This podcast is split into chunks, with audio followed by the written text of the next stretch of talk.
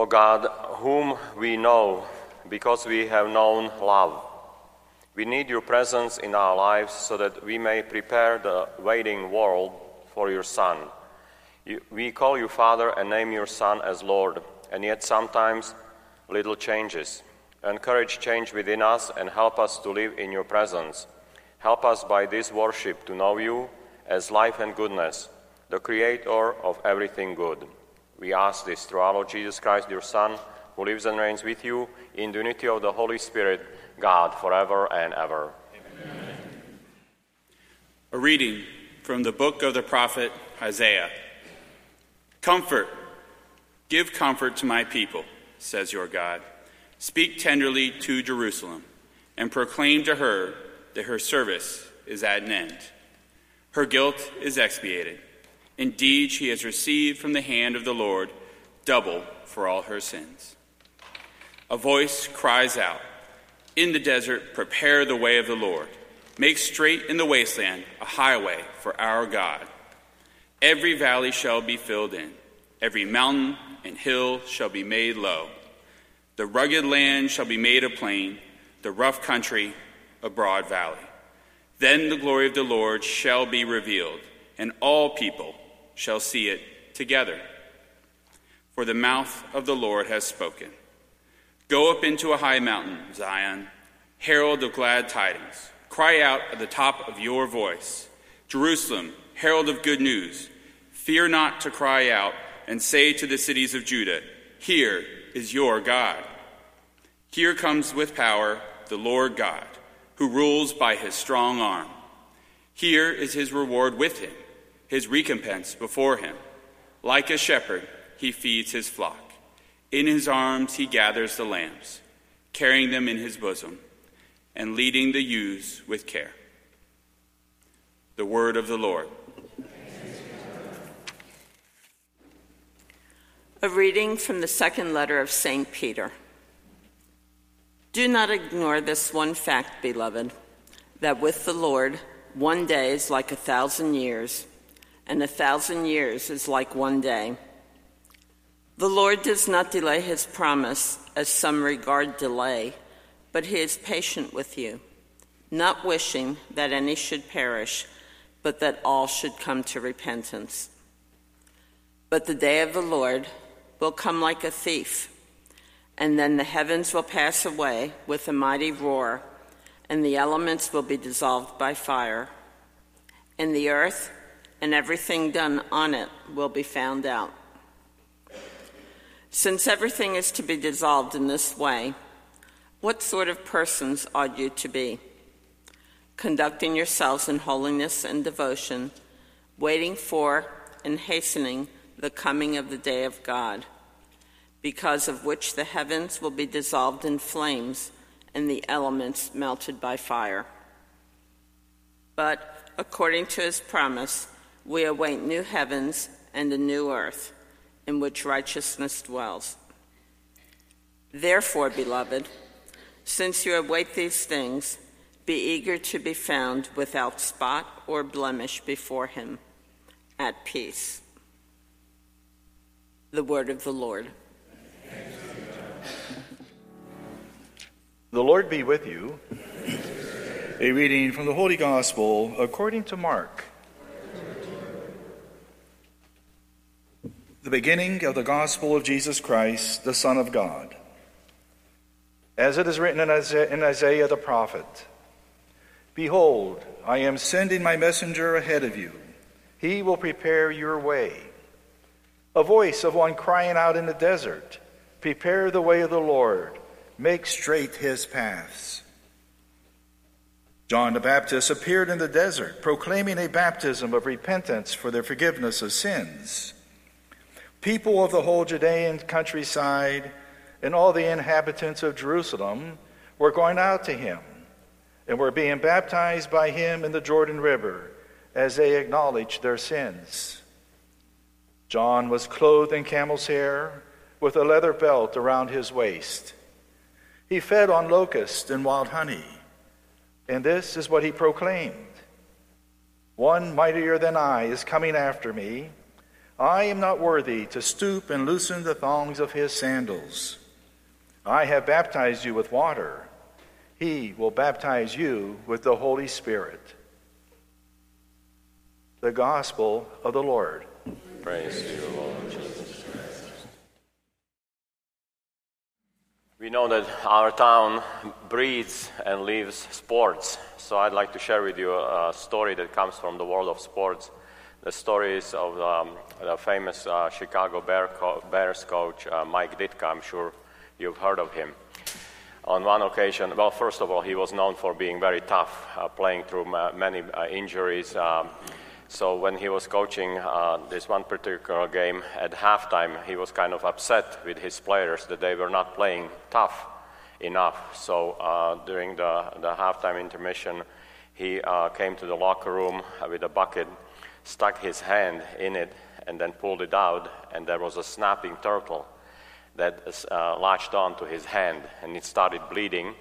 And as he was uh, holding it up, he started to talk to the players about being tough playing tough, playing through, through injuries. And uh, when he finished, he said, Every one of you can do what I'm doing if you decide, if you are determined to do it. And uh, so he said, Can anyone, would anyone like to try what I'm doing? So nobody, but after a while, one of the defensive linemen, William Perry, nicknamed the refrigerator, 350 pound defensive lineman, said, I'll do it, coach. So the coach said to him, Just wait till the turtle lets go of my hand. And he said, No, there is no need uh, to wait for that. Just stick out your other hand and I will bite that one. So you are probably wondering what does this have to do with the gospel or with the scripture that we heard this morning? Being a Christian is tough. It requires a lot of toughness, especially spiritual toughness. We know that Jesus talked frequently about us picking up our crosses daily and following Him. So today, of course, we heard that, first of all, if you remember last week, the gospel ended with the word watch. That we are to watch, we are to be alert and watchful. Today, we are reminded that we need to be prepared.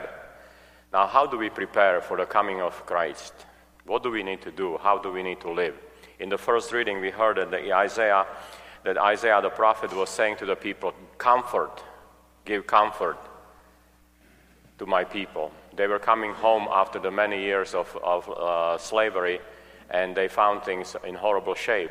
So he used the image of roads being filled. When an important person was coming to town or village, everything got fixed the roads, the, the, uh, the streets, and things like that. So he was using that image saying, fill the holes, uh, fill the valleys, but they didn't mean it so much in physical sense. Yes, they had to do it that way too, but he said, in, inside you, where do you see holes in your behaviors, in your attitudes, in your habits?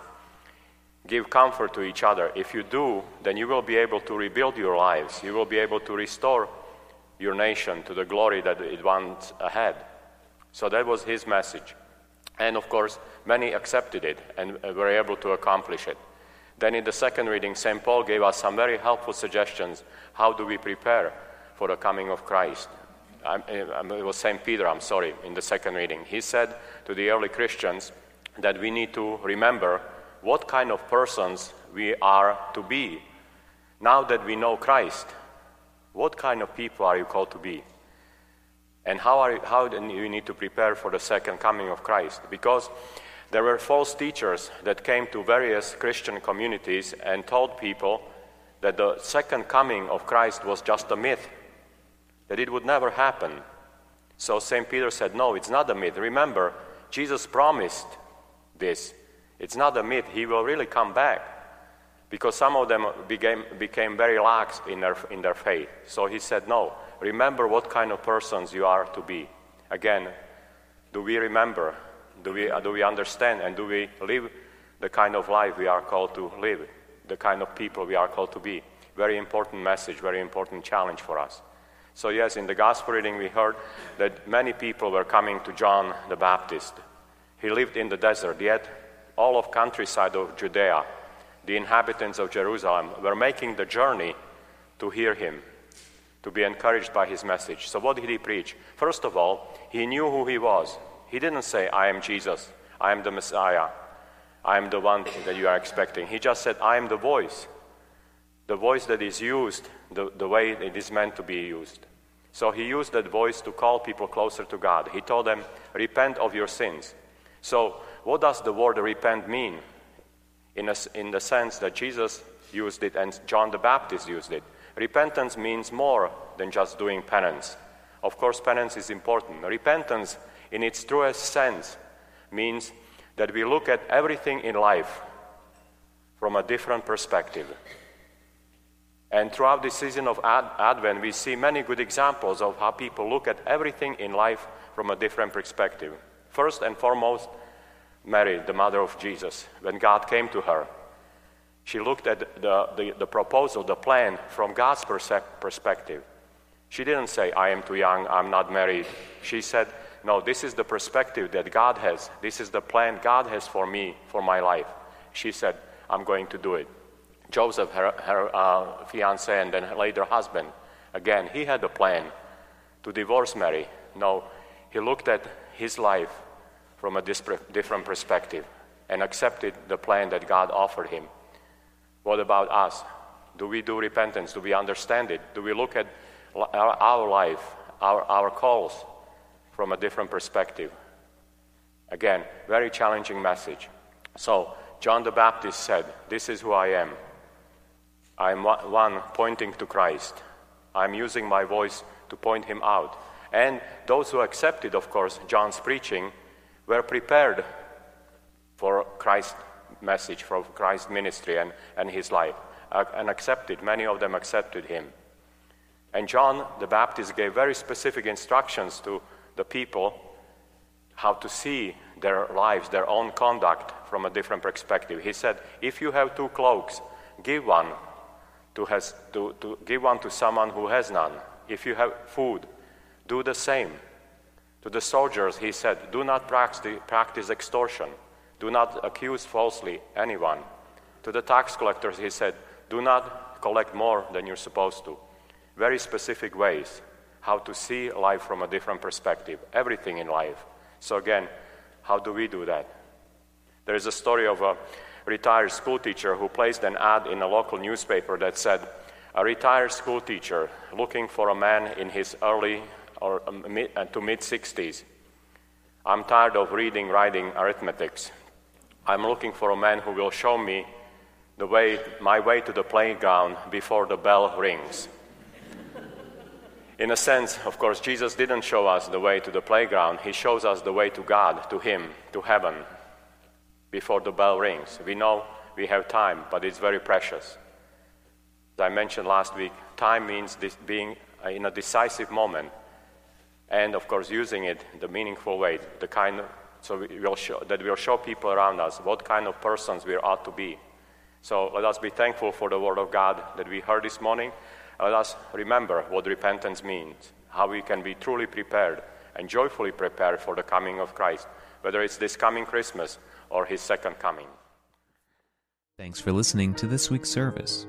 To stay up to date on the latest news involving our parish, please visit our website at goodshepherd-sc.org.